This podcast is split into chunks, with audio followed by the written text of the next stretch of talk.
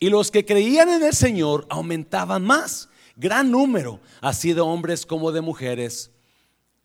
Tanto que acaba, sacaban los enfermos a las calles y los ponían en camas y lechos para que al pasar Pedro, mire, a lo menos su que su sombra cayese sobre alguno de ellos. Hmm.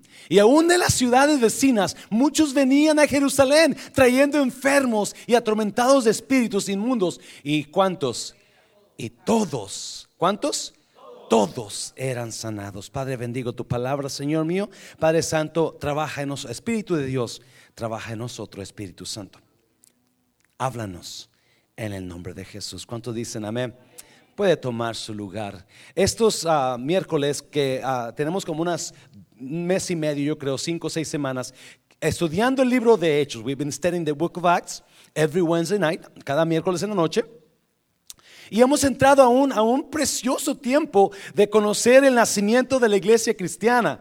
No solamente el nacimiento de la iglesia, pero el mover del Espíritu de Dios. Amén, iglesia.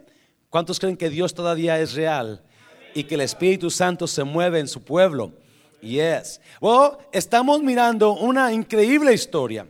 La Biblia dice que Pedro y Juan eran los protagonistas entonces. Pedro y Juan, ellos eran ah, los que estaban moviendo toda la cosa en Jerusalén. So, a comenzaron un día, ellos van a la, van a la, a la, a la, a la, a la iglesia a orar y sanaron a un lisiado de los pies.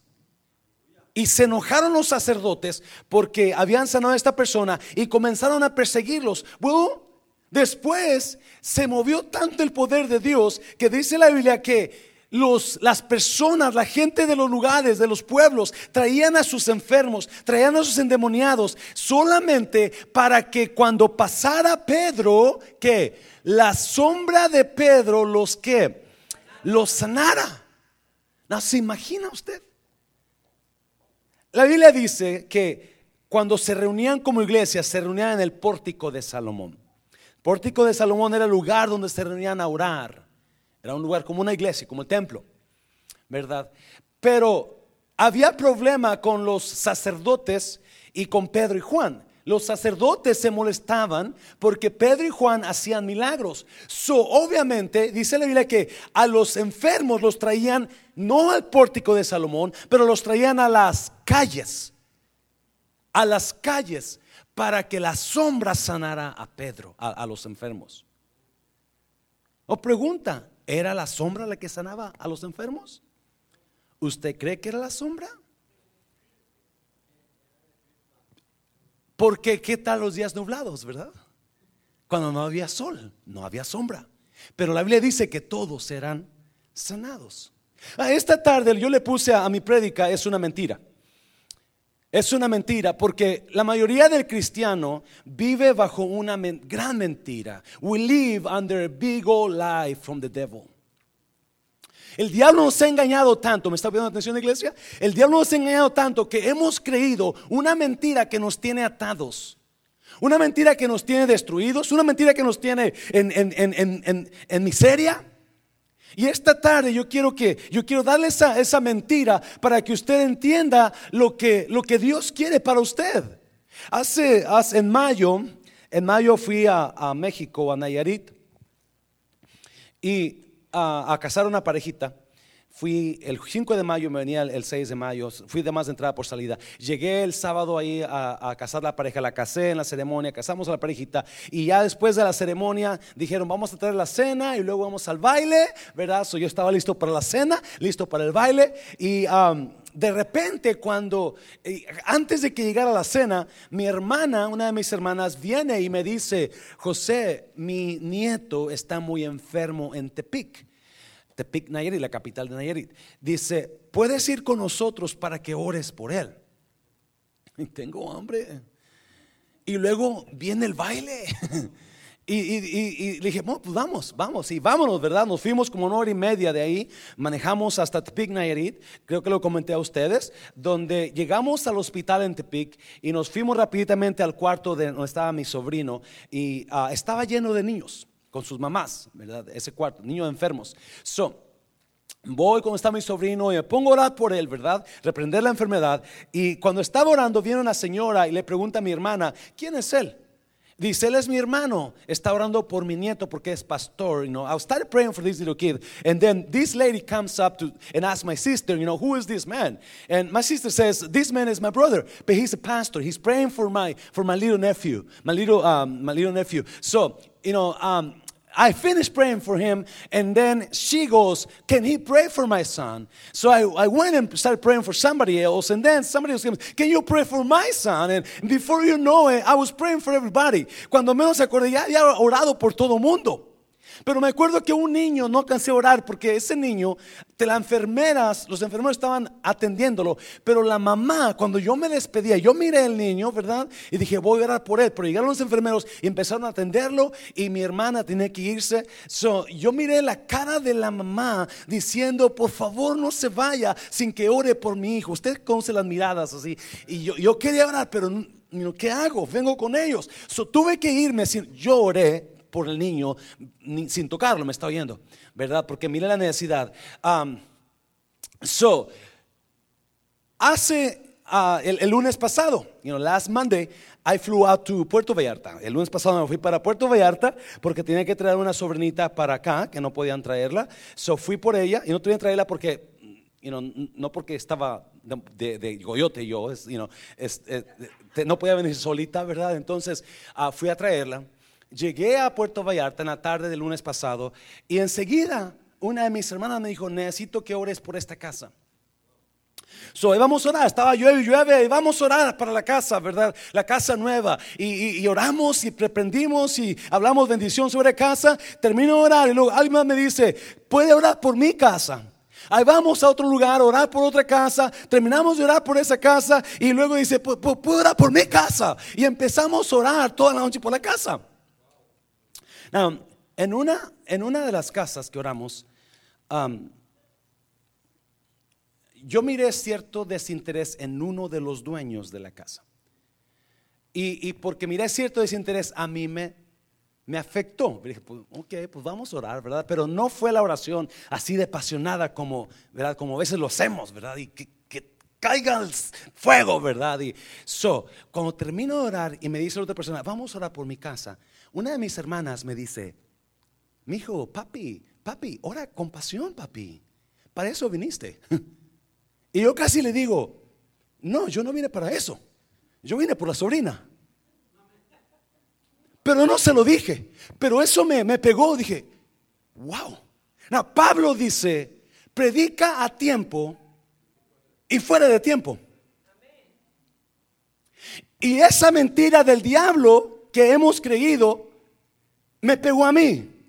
Bueno, pues si no quiere creer, que no crea. ¿Para qué oras fuerte?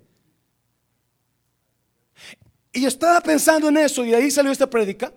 Y no, estaba pensando en, en, mi viaje a Nayarit y que a casar la persona, pero terminé orando por niños. Mi viaje a Puerto Vallarta a traer la bebita, pero terminé orando por los hogares. Y me di cuenta de algo. Nosotros tenemos algo que el mundo necesita. Nosotros, solo repetir, nosotros tenemos algo que la gente de afuera no tiene. Pero el enemigo nos ha cerrado la mente para mantenernos igual que el mundo. Cuando mi hermana me dice, hey, vamos, vamos a, Tepic para que ores por hey, yo quiero mover el bote, yo voy a bailar. No hay nadie aquí de la iglesia, no me ven, es mi chance.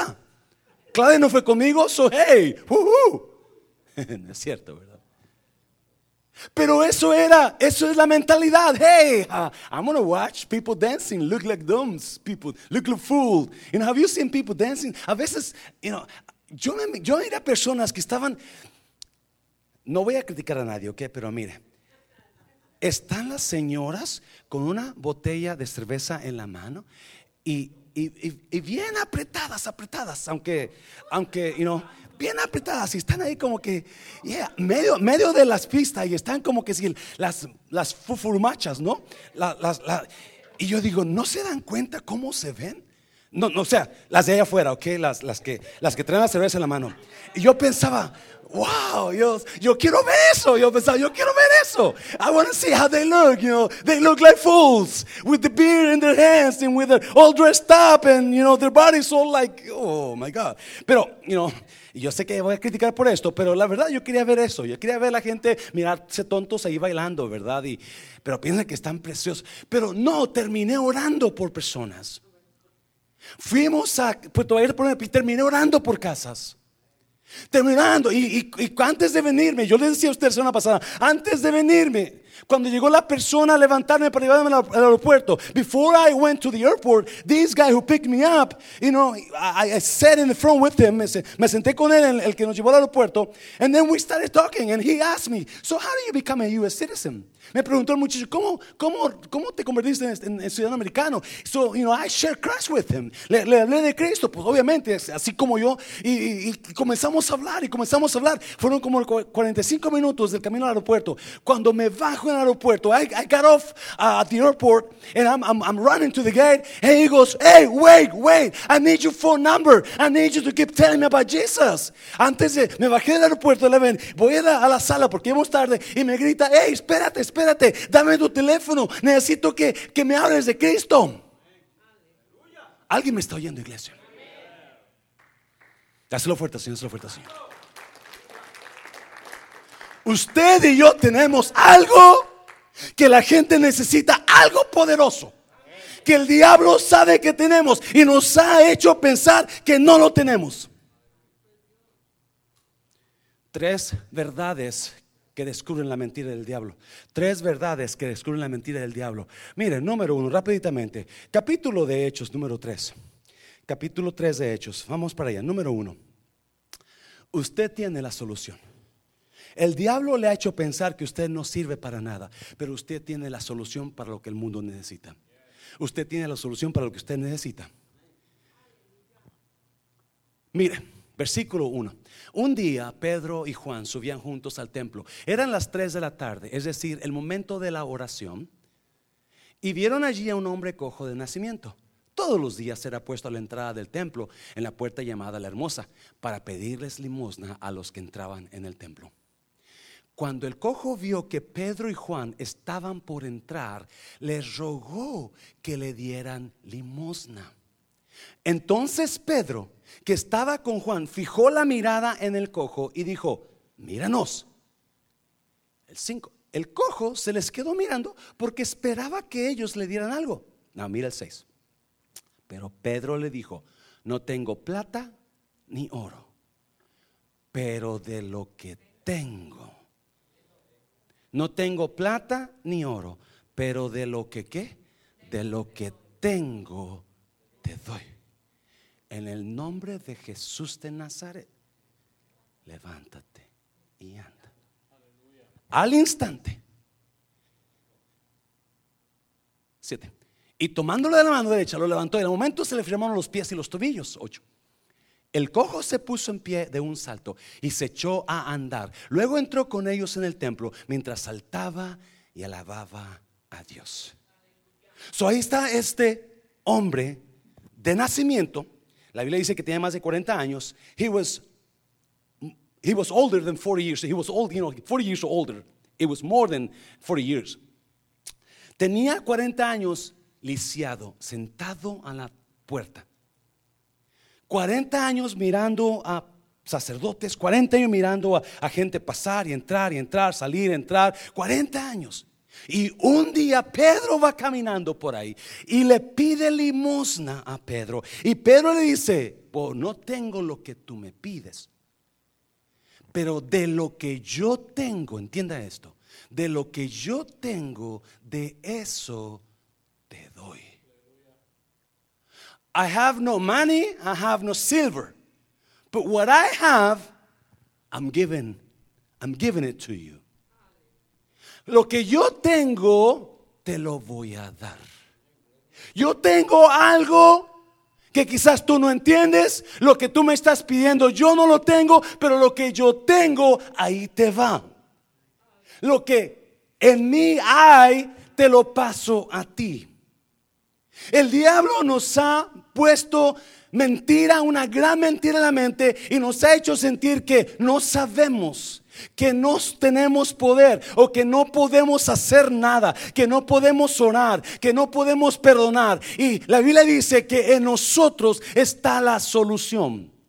Nosotros tenemos la solución. Nosotros sabemos, nosotros podemos cambiar la situación de las personas alrededor de nosotros. Oh, se lo voy a repetir otra vez. Nosotros podemos cambiar la situación de las personas alrededor de nosotros. Pedro le dice, no tengo eso, pero de lo que yo tengo, ¿alguien me está entendiendo? De lo que yo tengo, eso te doy. ¿Qué era lo que sanaba a los enfermos? No era la sombra de Pedro, era lo que Pedro tenía.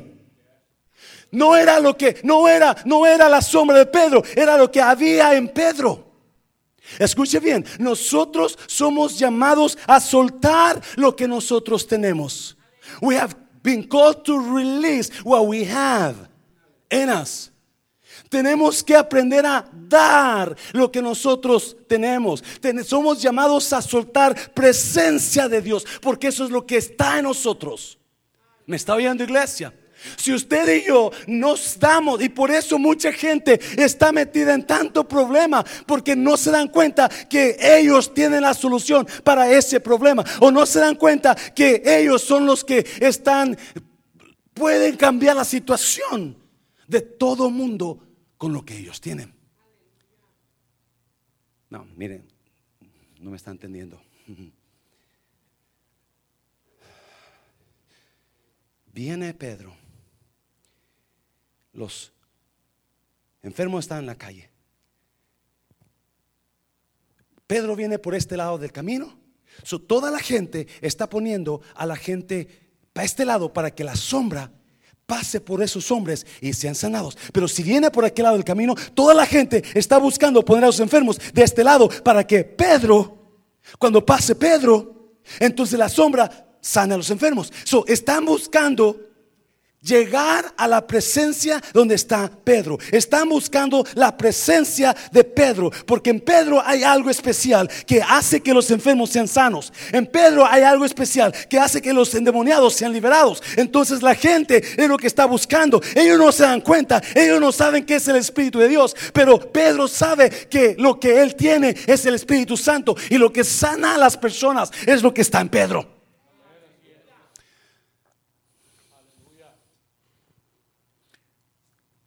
Bien. ¿Qué es lo que usted está soltando a los demás? Porque lo que usted tiene es lo que usted suelta. De lo que usted está lleno es lo que sale de usted. Entienda eso, por favor. ¿Qué es lo que está soltando usted? Porque de lo que usted está lleno, eso está soltando. Y si nosotros no estamos llenos de Dios, estamos llenos de algo más. Y eso es lo que estamos dando. Por eso, ¿alguien me está entendiendo? Por eso está la situación tan dura en nosotros. Porque estamos soltando no la presencia de Dios, estamos soltando lo que traemos nosotros.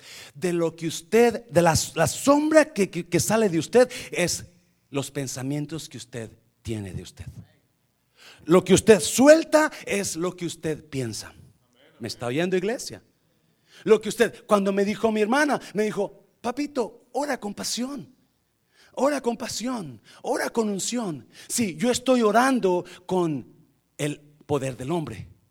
Ella lo sintió. Y me dijo, tú tienes algo más, José Luis. Usa lo que tienes. ¿Me estás oyendo? Usa lo que tienes. Wow, me despertó. Y dije, wow, todos estamos de una manera, no entendemos que la gente de afuera necesita lo que yo tengo. Porque lo, lo que yo tengo es la solución para ellos. Quizás duraron años para que alguien fuera a orar por esa casa. Quizás duraron meses para que alguien fuera a orar por esa casa. Pero por fin llegó la persona que tiene lo que ellos necesitan Vamos a aprovechar a esta persona porque esta persona tiene lo que yo necesito. Dáselo fuerte, Señor. Dáselo fuerte. Mm.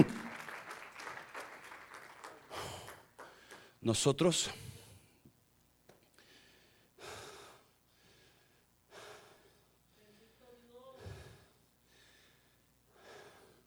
por años una de mis sobrinas me llamó este año pasado y me dijo, voy a comprar una casa, tío. ¿Cuándo viene a orar por ella? Y le dije, voy a ir el próximo mes. Por alguna razón no se hizo la ida para allá el año pasado. Ahora que fue, me dijo, tío, qué bueno, qué fino.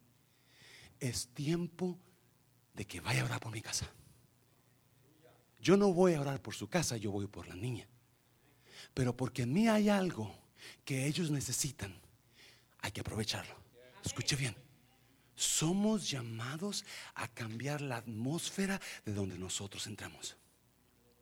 Se lo voy a repetir, yo no sé si me entendió. Somos llamados a cambiar la atmósfera, a cambiar el, el panorama de donde nosotros entramos. Pedro, Pedro, los sacerdotes no dejaban que los enfermos fueran al pórtico de Salomón, por eso los tenían en las calles. No podían llevarlos al pórtico de Salomón donde Pedro estaba orando, uh, adorando. Pero sabían que Pedro iba a pasar por la calle. Cuando fuera al pórtico, ahí va a estar, por, va a pasar por la calle. Cuando llegue del pórtico a su casa, ahí va a pasar por la calle. Cuando venga Pedro, sacamos los enfermos, porque cuando venga Pedro es cuando van a ser sanados. Cuando venga Pedro, la atmósfera se va a cambiar a atmósfera de sanidad. Nos, Pedro hacía que la atmósfera de esa calle se cambiara a algo celestial. Usted y yo somos llamados a cambiar atmósfera. ¿Me está oyendo iglesia? Pero el diablo le ha dicho, tú no tienes valor, tú no tienes poder, tú no sabes, tú no puedes. Y Dios dice, tú sí puedes, tú sí sabes. Según de Corintios 4. Miren, no sé, sé que no me entiende. Miren, Satanás, quien es el Dios de este mundo, ha cegado la qué? La mente de los que no creen. Satan, ¿quién?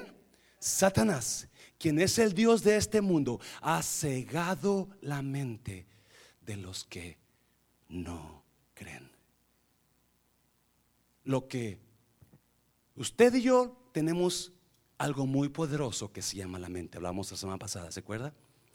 Satanás sabe que lo más poderoso que usted tiene es su mente. Porque así como piensa usted, así va a vivir. Y si Satanás sabe que lo más poderoso que usted tiene en su mente es donde le va a atacar. Y tanta gente está siendo engañada por Satanás porque ha agarrado la mente. Agarró su mente. Y la Biblia dice, capítulo 10 de 2 Corintios, que ha hecho fortalezas. Demonios han rodeado su mente y han creado muros, fortalezas, han creado muros. Y esos demonios están rodeando su mente, la han guardado para evitar que la verdad entre. ¿Alguien me está oyendo? ¿Cuántos de aquí han salido enojados alguna vez por alguna palabra que se dio? Porque usted creyó la, la, mentira del diablo. Porque la palabra que se dio usted no la aceptó. Porque el diablo no la, no la dejó entrar en su mente porque usted está engañado. ¿Me está oyendo, iglesia? Y cada persona que está se enoja con la palabra, que no acepta la palabra. Quizás vean al predicador, quizás vean al mensajero, yo no sé, pero no sé, es porque el diablo ha puesto una, un muro y cuando viene la verdad, ¡pum! rebota. Porque el diablo no la deja que entre, porque usted creyó la mentira. ¿Me está oyendo iglesia? Por eso cada vez que se habla de diezmo, ¿verdad? La gente que uno quiere diezmar, no diezma, ¿por qué? Porque yo no diezmo, porque es una mentira, ¿verdad? No, es verdad, pero usted no la acepta. Cada vez que se de perdonar a alguien, usted tiene odio contra alguien, usted no acepta ese perdón, porque no, yo no voy a perdonar, pero Jesús dije, tienes que perdonar, pero usted no lo acepta. Usted está engañado por Satanás. Cada vez que usted mira la necesidad de alguien y usted sabe esa esa persona necesita oración, o esta persona necesita sanidad, esta, este niño necesita salvación, o esta persona, y usted no hace nada, es porque el enemigo lo engañó. ¿Me está oyendo iglesia? Y usted dijo, es que yo no puedo sanar a la persona, es que yo no sé cómo orar, es que yo no sé cómo hablar. No, usted tiene la solución. Usted tiene, y es la gran mentira que le ha creído a Satanás. Por eso su vida no está para arriba, su vida está estancada. Porque no hemos creído la verdad, hemos creído la mentira. Dáselo fuerte, Señor, dáselo fuerte, Señor. Yes, el diablo, Satanás, agarra nuestra mente y la, la cerca con la mentira. Mira Efesios capítulo 3, Efesios 3, 19. Es mi deseo que experimenten el amor de Cristo, aun cuando es demasiado grande para comprenderlo todo. Entonces serán completos con toda la plenitud, plenitud es llenura, de la vida y el poder que proviene de Dios. Entonces serán completos con toda la plenitud y el poder de Dios. Entonces serán llenos con toda la plenitud y el que el poder de Dios. Usted y yo estamos llenos del poder de Dios. Pero no lo estamos usando porque el enemigo nos ha engañado. Porque el enemigo le ha dicho, tú no puedes, tú no sabes, tú no debes, tú no tienes autoridad. Y déjeme decir, afuera está todo el mundo esperando la solución y la solución es usted. La solución es usted. Dame la fuerte, Señor. La fuerte, Señor. Número dos. Número dos. Vamos para Hechos otra vez, capítulo 5. Porque usted tiene la solución, no se puede quedar en la prisión. No, ponga atención a este, porque este punto es lo importante. Porque usted tiene la solución, no se puede quedar en la prisión. Mire, versículo 17. Entonces, levantándose el sumo sacerdote y todos los que estaban con él, esto es la secta de los saduceos, se llenaron de celos. Y echaron mano a los apóstoles y los pusieron en la cárcel pública. Mas, no, mira aquí, mas un ángel del Señor abriendo de noche las puertas de la cárcel y sacándolos, dijo, id y puestos en pie en el templo, anunciad al pueblo todas las palabras de esta vida. ¿Quién lo sacó? ¿Quién lo sacó, iglesia? Un ángel, ¿verdad? ¿Y qué les dijo? Vayan y qué? Y prediquen, ¿sí o no? Versículo 21. Habiendo oído esto, entraron de mañana en el templo y enseñaban. Entre tanto vinieron el sumo sacerdote y los que estaban con él y convocaron al concilio y a todos los ancianos de los hijos de Israel y enviaron a la cárcel para que fuesen traídos. ¿Dónde están Pedro y Juan? Enseñaron el templo, ¿verdad? Amén, iglesia. Los sacerdotes piensan que están ¿dónde? En la cárcel. Pero ellos están ¿dónde? predicando en el templo, ¿verdad? So, mandaron, pero cuando llegaron los alguaciles, no, mire, no los hallaron en la cárcel. Entonces volvieron y dieron aviso. Versículo 21. Diciendo, por cierto, la cárcel hemos hallado cerrada con toda seguridad y los guardas afuera de pie ante las, ante las puertas. Mas cuando abrimos, a nadie hallamos dentro. Versículo 24.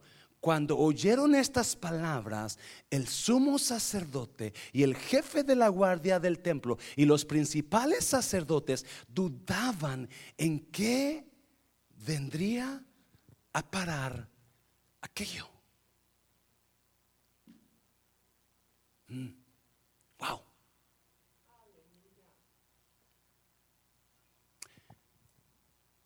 los sacerdotes mandan por Pedro y Juan.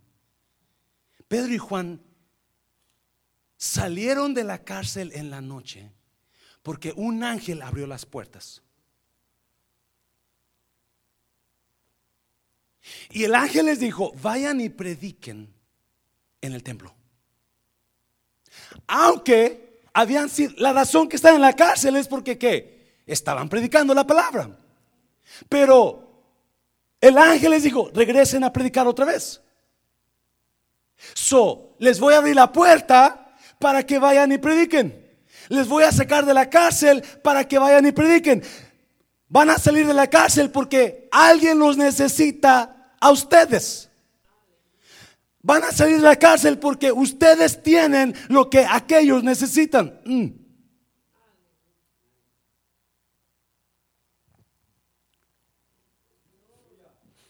Escuche bien, iglesia. Porque el diablo le está poniendo, cosas en la mente para que no escuche este mensaje. Está, está, está, está distrayéndolo. Y este mensaje lo puede cambiar a usted increíblemente. Personas que conocen lo que tienen no pueden quedarse en la cárcel. Personas que conocen lo que tienen no pueden quedarse en la prisión. Personas que se quedan en la prisión es porque no saben lo que tienen. Las personas, hay personas que se quedaron en prisión de odio y están encerradas en su odio de prisión porque no saben lo que tienen. Porque si supieran lo que tuvieran, ellos dirían, no, la solución la tengo. Yo. Yo tengo la ¿Me estoy yendo iglesia? Yo tengo la solución para ir a pedir perdón. O yo tengo la solución para perdonar. Yo tengo la solución. La solución está en mí, no está en ellos. Pero no sabemos lo que tenemos y nos quedamos en la cárcel de por vida. Y estamos en esa cárcel de enojo contra alguien. Y agarramos coraje porque no entendemos que el enojo no es de Dios. Pero no lo entendemos porque no sabemos lo que tenemos. ¿Me está viendo iglesia? No, escuche bien. Llegan los alguaciles a la cárcel y llegan y ven la puerta cerrada. Y ven el candado puesto. Y los guardias están afuera. Y cuando abren la puerta, no hay nadie. Y todo se ve normal, pero no hay nadie adentro. Todo se ve normal, pero la cosa no está normal. Algo pasó. Todo se ve como si estuviera la cosa igual. Todo se ve bien, todo se ve normal, pero algo falta. Algo pasó aquí. No están los hombres en la cárcel. Escuchen bien, iglesia. Es lo que la mente nos dice. Tú eres un hombre normal. Tú no eres, no tienes nada en ti. Y aunque se vea normal la cosa, aunque yo me vea un simple mexicano, I might look like just Mexican to me, but in me there's something special. En mí es, there's a power of God in me. Hay un poder de Dios en mí. No importa qué tan normal yo me vea. ¿Me está viendo iglesia? No, tan, no importa qué tan normal o qué tan simple me vea. Hay un poder que está fluyendo en mí, que yo no tengo, no porque lo gané, porque Cristo me lo dio.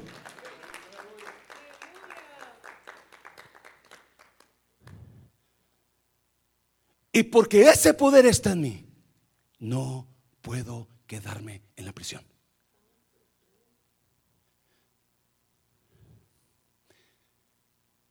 ¿Alguien está recibiendo esto? Porque Dios fue y abrió la puerta de la cárcel donde estaban los apóstoles y les dijo, vayan y prediquen en el templo. Ustedes tienen algo, ustedes tienen la solución para esa gente y porque ustedes tienen la solución para esa gente, no pueden estar en prisión.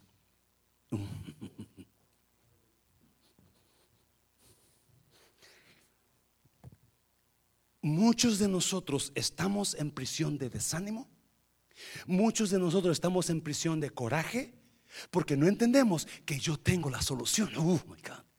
Muchos de nosotros estamos tratando de tirar la toalla porque estamos en prisión de enojo, porque no entendemos que yo tengo la solución. Hay alguien en el templo que me necesita. Yo no puedo estar en la cárcel de odio. Yo no puedo estar en la cárcel de enojo. Yo no puedo estar en la cárcel de, de, rencor. Yo no puedo estar en la cárcel de, de problemas entre unos y otros. Porque yo tengo solución para gente. Yo soy importante. Yo necesito entender que yo tengo solución por eso la prisión no me pertenece.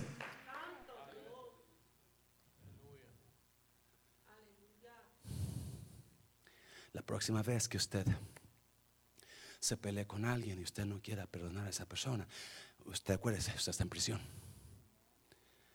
La próxima vez que usted vea que alguien se pelea con alguien y nadie quiere dar sus brazos a torcer y nadie quiere pedir perdón, usted mira, ah, están en prisión.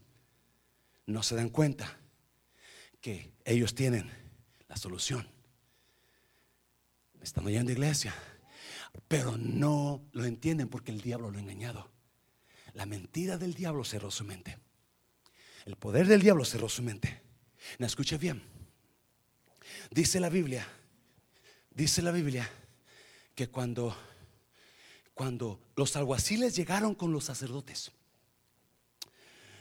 when the soldiers came back to to the to the priest, they told him, well, everything looked fine.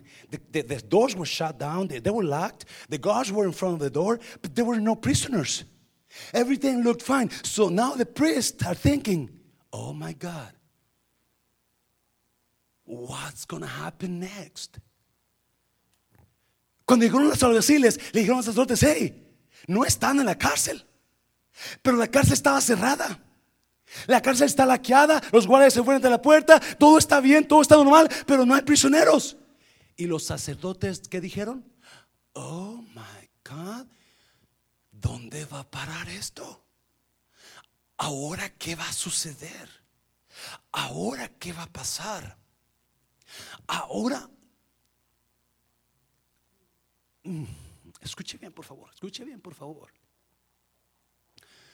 Nosotros no sabemos lo que tenemos.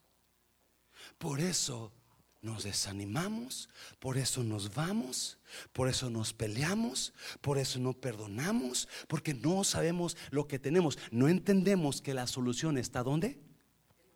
En mí. Yo tengo la solución. Nosotros no nos valoramos. No, y por eso, si yo vivo en cárcel de prisión, no importa. Si yo vivo en cárcel de, de, de, odio, no importa. Yo estoy bien aquí, pero no voy a perdonar. Si yo vivo en prisión de, de coraje, no importa. Yo estoy aquí, pero a mí me da coraje, no, no voy a sonreír. Porque no se han dado cuenta. Escuche bien.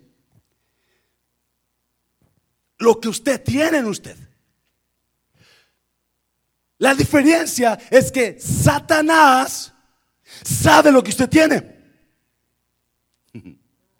Y porque sabe lo que usted tiene, por eso lo ha puesto en la prisión.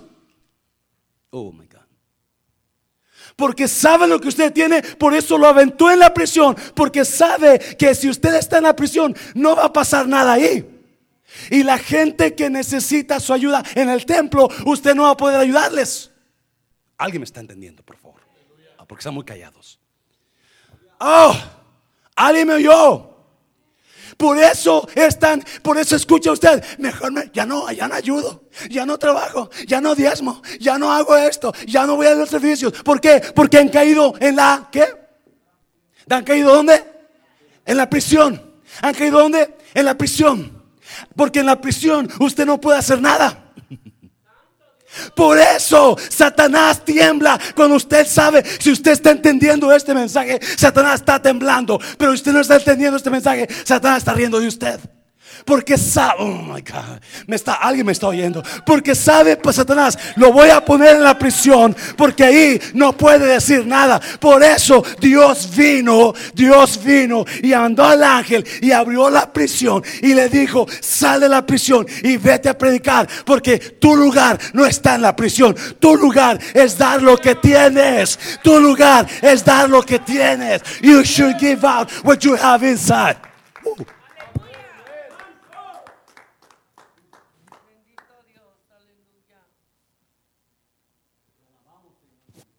El diablo está temblando. Porque sabe, oh my God, ¿a dónde va a parar esto? Oh my God, ¿qué va a pasar con ellos? ¿Qué va a hacer ahora? ¿Cómo lo vamos a hacer? Si yo los metí en la prisión para que no hablaran, yo los metí en la prisión para que no dijeran nada, yo los metí en la prisión para que no oraran por esa casa, yo los metí en la prisión para que no oraran por esos niños. Yo pensé que iba a quedarse en la prisión, pero déjeme decir una cosa: cuando entendemos lo que tenemos, no podemos estar en la prisión, tenemos que salir de la prisión porque hay gente allá que necesita de nosotros. Oh, oh. Y hay gente, tiene años en la prisión. Tiene años, tienen poder, tienen unción, tienen sabiduría, tienen conocimiento, pero están en la prisión. Porque no han entendido lo que tienen. Creyeron la mentira. Y cayeron en la prisión del coraje. Cayeron en la prisión del enojo. Cayeron en la prisión del desánimo. Cayeron en la prisión del odio. Y ahí se quedaron.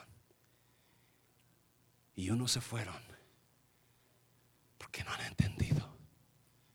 Y el diablo los engañó. Y ahora el templo está vacío porque medio mundo está en la prisión. Pero Dios sabe.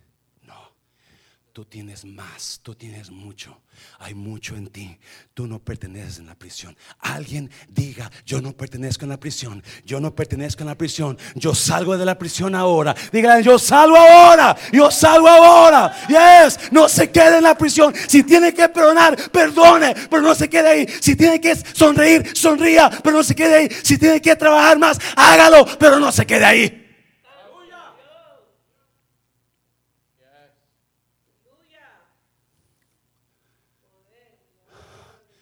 Satanás sabe lo que usted tiene. Satanás, voy a repetir, Satanás sabe lo que usted tiene y por eso lo quiere poner. ¿Dónde? En la prisión, en la cárcel. Ah, me encanta, pero el ángel llegó la noche. Sálganse. Ustedes no pertenecen aquí. Usted tiene mucho que dar. Vámonos.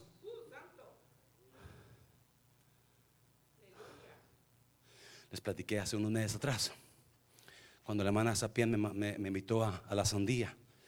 Sandía, no sandía, la sandía. La sandía es un pueblito allá en, León, Guanajuato. Y llegamos allá un sábado. Yo llegué un sábado de la madrugada y en la mañana nos fuimos a visitar a familiares de ella. Y en cada casa que había había salvación. Me estaba oyendo iglesia. En cada casa que había había salvación. Y llegamos a, la casa de una de sus hermanas y yo tenía que volar para acá. I had to take a flight back. You know, hermana Sapien took me to, to, to León, Mexico. And uh, we were preaching from house to house. And um, I, had to be back, you know, in, in the U.S. on that Saturday night. So I, I was rushing. But every, you know, every house that we went to, we, we preached the word and, and people got saved. And, and uh, So, llegamos a la última casa, última casa, ¿verdad? Y había como unos 15 personas ahí de la hermana Sapien.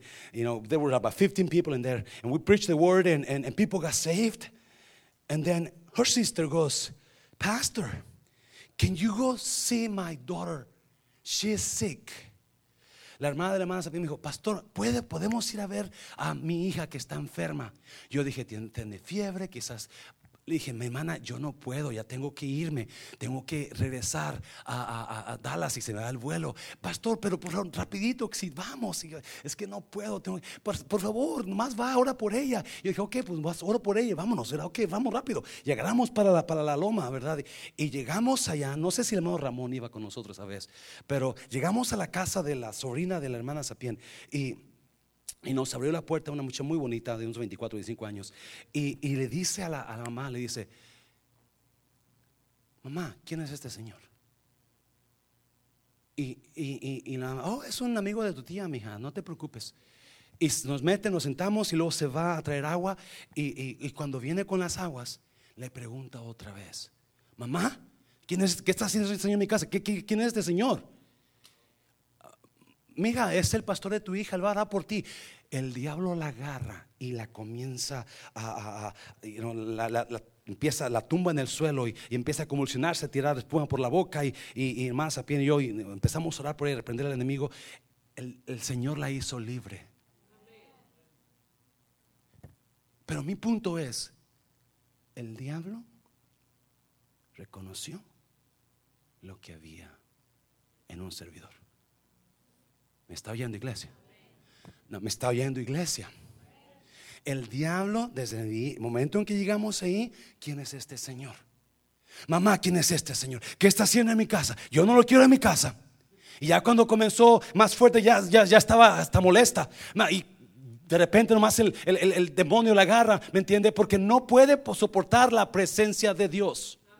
Me está oyendo iglesia. Satanás sabe lo que usted tiene. Por eso le tiembla, tiembla el diablo cuando usted entiende quién es usted y qué es lo que usted tiene. Tiembla, tiene, tiembla el diablo cuando usted decide servir a Dios. Tiembla el diablo cuando decide orar por gente. Tiembla el diablo cuando usted se puede orar. Tiembla el diablo cuando dice yo voy a orar por esa persona. Yo voy a orar. Tiembla el diablo porque sabe lo que usted tiene y el poder que usted tiene es mucho más fuerte que lo que él tiene. Oh my God. De aquí en adelante usted no tenga miedo orar por una persona endemoniada. De aquí en adelante usted no tenga miedo orar por un enfermo. Es que yo no sé. Usted tiene. No sabrá, pero usted tiene.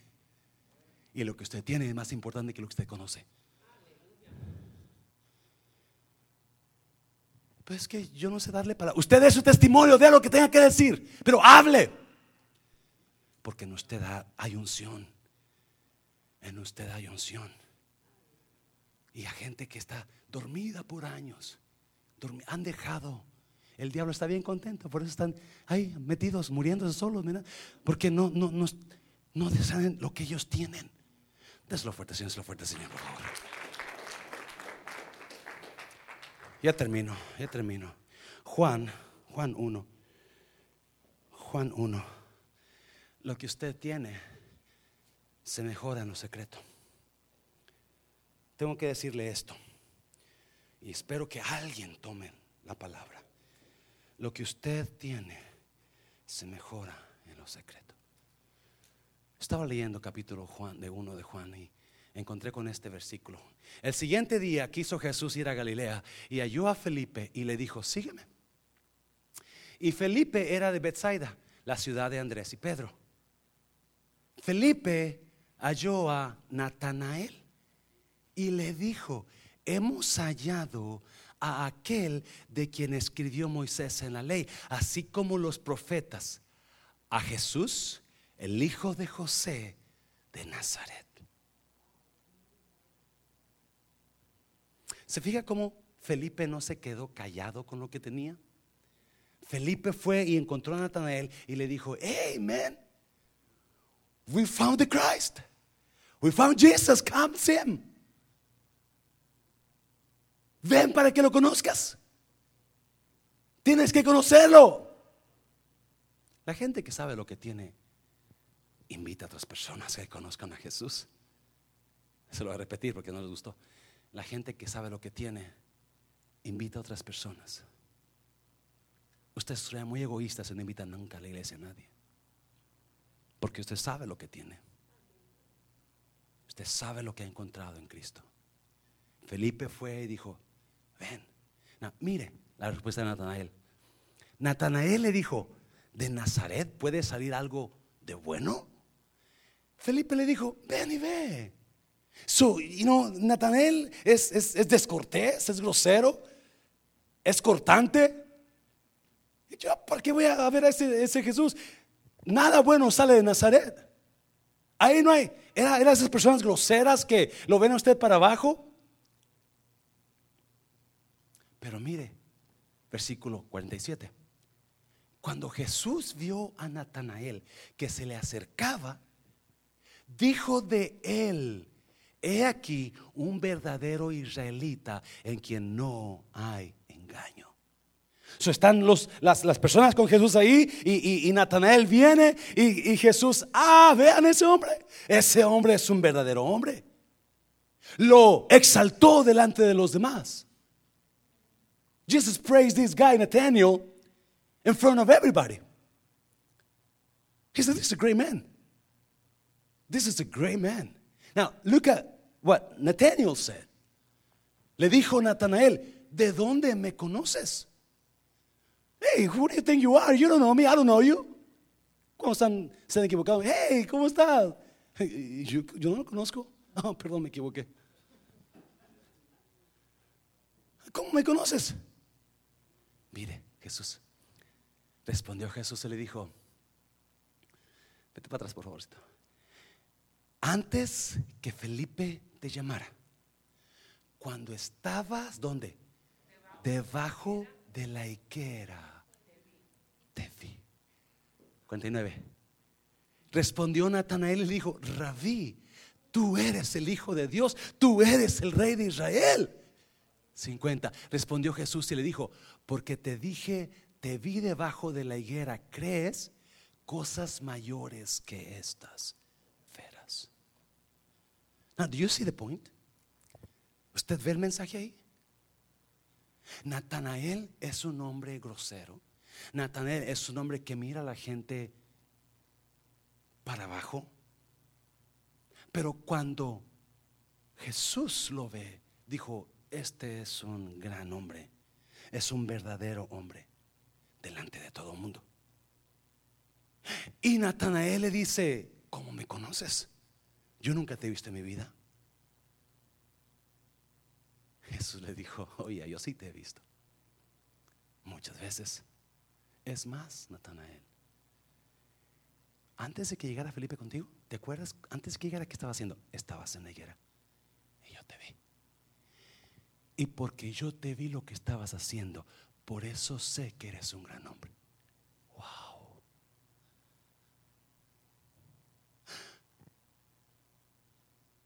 Las guerras públicas se ganan en lo privado. No me entendió. La razón que nosotros no podemos tener victoria en esa situación es porque no estamos peleando en lo privado. Todo mundo dice que Natanael estaba bajo una higuera orando. Y porque Jesús le dijo, la higuera y lo mencionó, yo te miré ahí, Natanael supo enseguida lo que le estaba pidiendo a Dios. Jesús ya lo sabía. So, obviamente, la razón que lo que lo que usted y yo tenemos, escuche bien iglesia, se desarrolla en lo privado. Lo que usted y yo tenemos, la razón que nos sacamos a relucir lo que tenemos es porque nunca oramos en lo privado. La razón que no tenemos victoria en esa situación es porque no estamos peleando en lo secreto. No me he entendido, ¿verdad? Ok, a ver si de esta manera me lo entiende. Pásenlo músico, por favor. La Biblia dice que cuando Saúl, Saúl fue a pelear contra los filisteos, una mañana se pone en orden de batalla y de repente sale un hombre grandísimo y grita, hey, ¿quién de ustedes se atreve a ponerse a pelear conmigo? Si usted me vence, nosotros le servimos. Si yo te venzo, ustedes nos sirven. Era Goliat. Y todo el mundo huía. Todo el mundo huía. Porque le tenía miedo. Pero la Biblia dice que llegó un jovencito que se llamaba David. Llegó y escuchó las amenazas del gigante. Escuchó y dijo, ¿quién es este incircunciso para que hable así de mi Dios? Yo lo voy a matar. Y lo llevan a Saúl el rey. Y le dice, Señor mi rey, este hombre no merece vivir. Déjame voy y lo mato. Yo le voy a cortar la cabeza. I'm going to kill this giant. I'm going to cut his head off today. Let me go and kill him. And Saul goes, Saul goes, yeah, right. You're funny little kid. Es tan chistosito, mijo. Tú no puedes. Tú no sabes cómo. No hay nada en ti. Tú no estás entrenado. Acuérdese, parecemos normales, pero no somos normales. Parecemos personas regulares, pero no somos regulares. La Biblia dice que Dios ha puesto este tesoro en vasos de barro, en jarras de barro frágiles, pero poderosas. Uh, ¿Está oyendo, iglesia? Oh, ya la gente puede hablar. Ese que sabe. Oh, pero hay poder en nosotros. Oh, ese mira su vida como ha estado. Oh, pero hay poder en nosotros. Oh, mira, ese ve normal. Oh, pero hay un poder increíble en nosotros. Me está oyendo, iglesia. No confunda la humildad con el poder o los fracasos pasados con la unción de ahora. ¿Me está oyendo, iglesia? Escuche lo que dice David. Oh, Señor mi rey. Yo sé, yo nunca he peleado con gigantes así. Es más, nunca he estado en una batalla pública. Pero déjeme decirle, yo cuido las ovejas de mi papá. Y allá en el monte, cuando estamos solos con las ovejas, llega el lobo, llega el oso y quiere agarrar las ovejas y comérselas. Y yo me aviento al oso y lo agarro del pescuezo y le rompo la quijada. Nadie me ve, allá está. Y llega el león y yo voy y agarro al león y lo agarro porque quiere comerse mis ovejas y agarro al león y le rompo la quijada. Yo sé que usted no sabe eso, mi rey, porque nadie me ha visto, pero yo lo he hecho.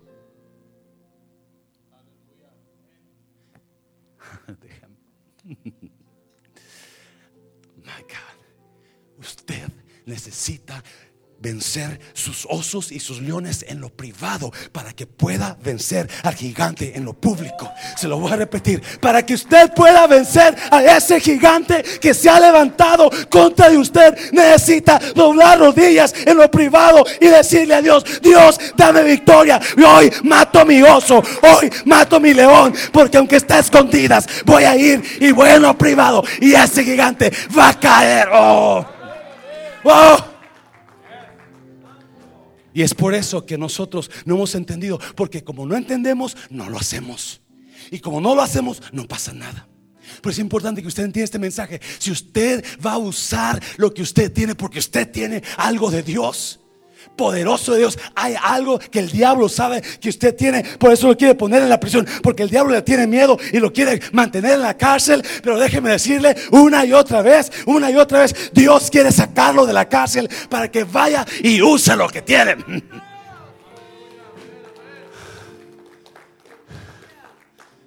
Y cuando usted usa lo que tiene, y cuando usted va en lo privado, y le dice a Dios, necesito que me ayudes para ese gigante. Ahí está la ayuda, mi hijo. Ve y mátalo. Porque ese gigante no tiene poder contra ti. No tiene poder contra ti. Póngase de pie.